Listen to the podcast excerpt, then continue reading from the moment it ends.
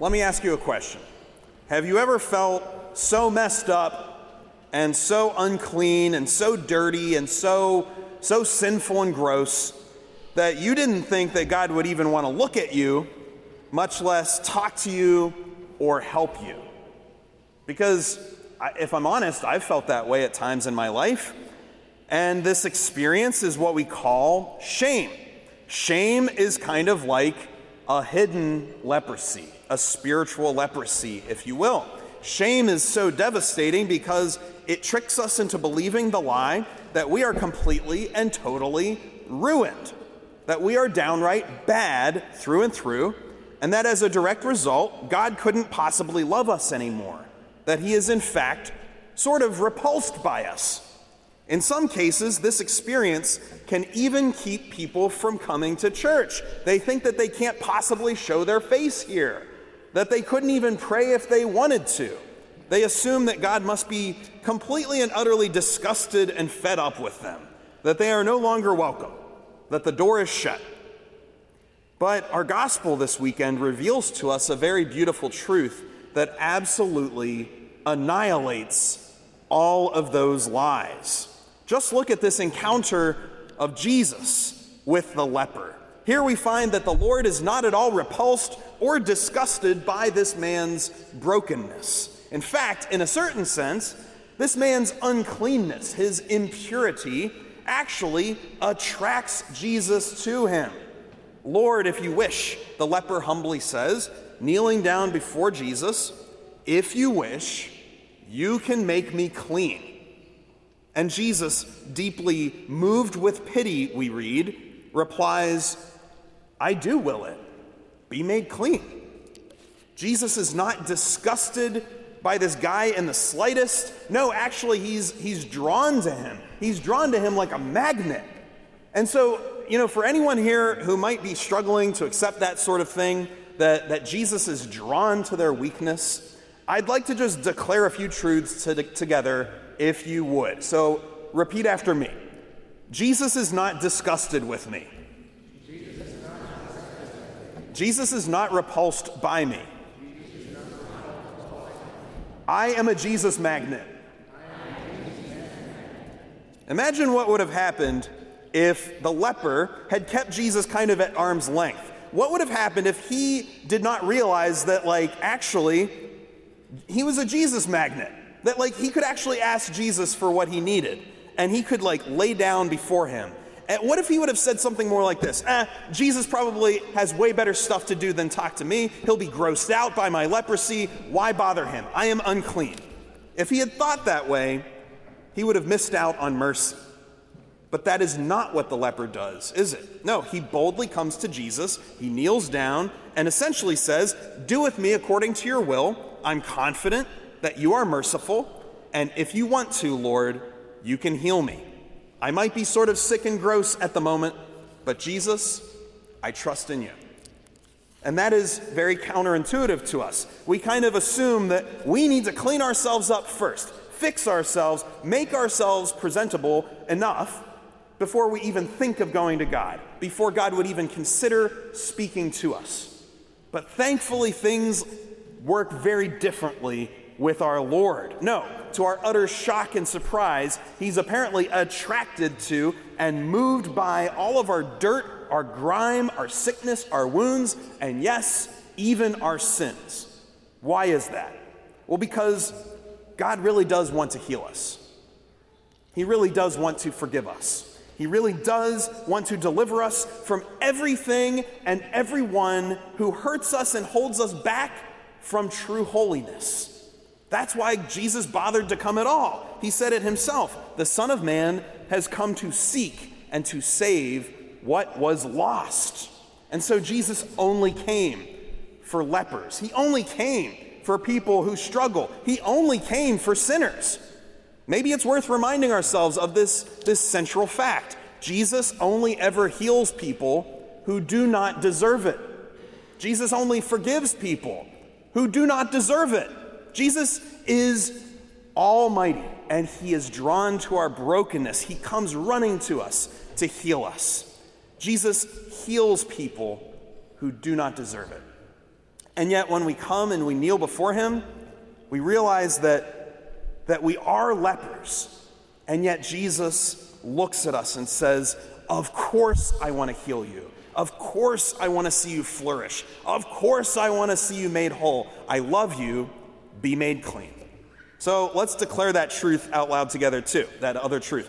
Jesus does want to heal me. You ready? Jesus does want to heal me. Amen. So now we're on the same page. Jesus does will it. He does want to heal us spiritually, emotionally, and yes, even physically. We catch glimpses here and there of the miracles that Jesus performs here and now, today, in the year 2024. And that reminds us of his desire to heal. Certainly, on the last day, Jesus wants to heal us totally. He wants to raise us up, soul and body. He wants to give us brand new bodies, glorified bodies that are beyond all sickness and death, all leprosy. It, it will not touch us. And I like to remind myself of that when I wake up in the morning and I have a sore neck and an aching back. And I think, wow, the resurrection is going to be totally awesome. I can't wait. I want that new body. I want that glorified body, man. Last time I preached this homily, a chiropractor said, Here, here's my card. But the point is, be not afraid. Jesus does want to heal you. But the question now becomes do you even want to be healed? That was Jesus' question to, an, to another guy in another gospel.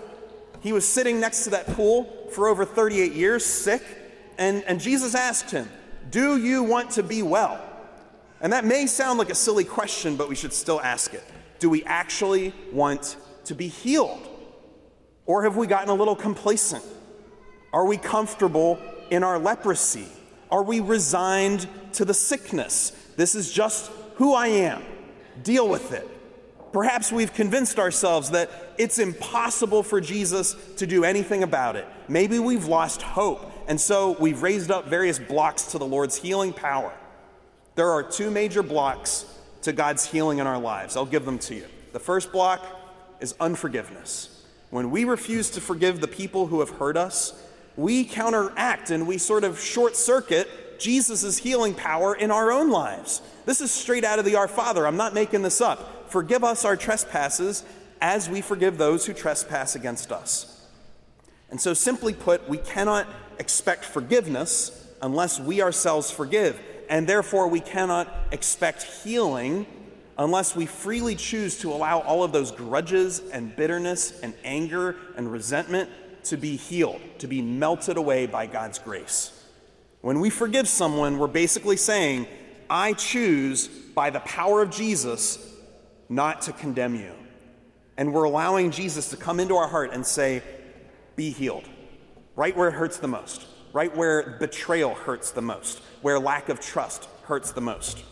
I've heard so many stories of spiritual, emotional, and physical healings that have happened when someone has come to that place of forgiveness. It's, they say, Jesus, I choose to forgive this person.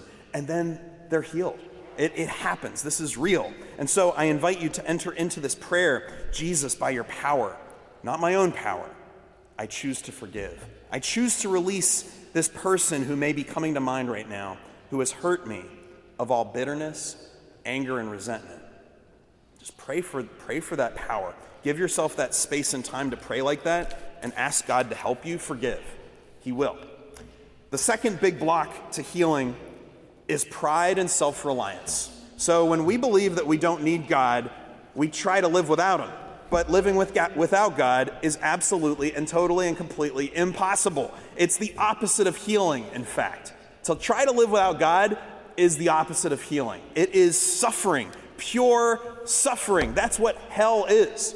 The souls and the, the demons who are in hell, they are eternally living without God. They're separated from Him. And so that's where all the pains and sufferings of hell come from separation from God. Pride says, I'm okay. I don't really need God. I can make it in this world by myself. I'm not sick. I'm already good enough, strong enough, spiritually healthy enough, holy enough.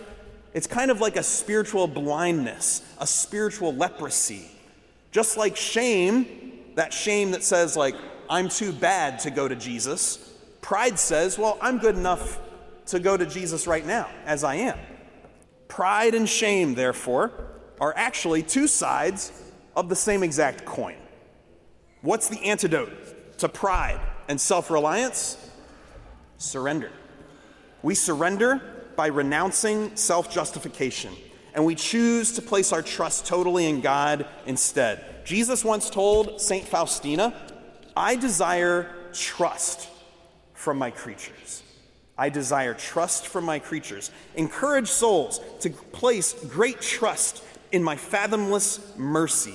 Let the weak, sinful soul have no fear to approach me, for even if it had more sins than there are grains of sand in the world, all would be drowned in the unmeasurable depths of my mercy. Don't fear to come to Jesus. Trust him. That's what the leper in our gospel did, isn't it? He did not let pride prevent him from going to Jesus, kneeling down before him in humility, and receiving what Jesus would offer him. There was no self reliance at all that was blocking him from going to the Lord and saying, If you want, Lord, you can heal me. He surrendered himself to Jesus. I can't help but re- be reminded here of that beautiful and like the, the climactic moment in the sacrament of reconciliation, in confession when the priest prays the words of absolution over the penitent, and I absolve you from your sins.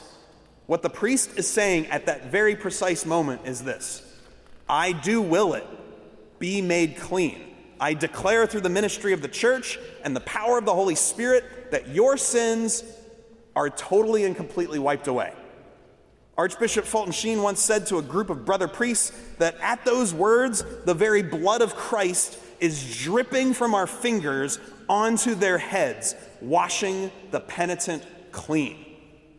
What a gorgeous proof for us that the Lord does want to heal us. So go to Him, kneel down before Him. We're probably all very well aware that this Wednesday is the Lenten kickoff. It's Ash Wednesday this Wednesday. Lent is upon us somehow. I don't know how that happened. But I just, I encourage you, I implore you, make sure that you go to Jesus and the sacrament of reconciliation this Lent. Don't let shame say, oh, I'm too bad to go to confession. And don't let pride say, I'm good, I don't need that. Go to Jesus. He does want to heal you, He does want to make you clean. And so, will you let Him?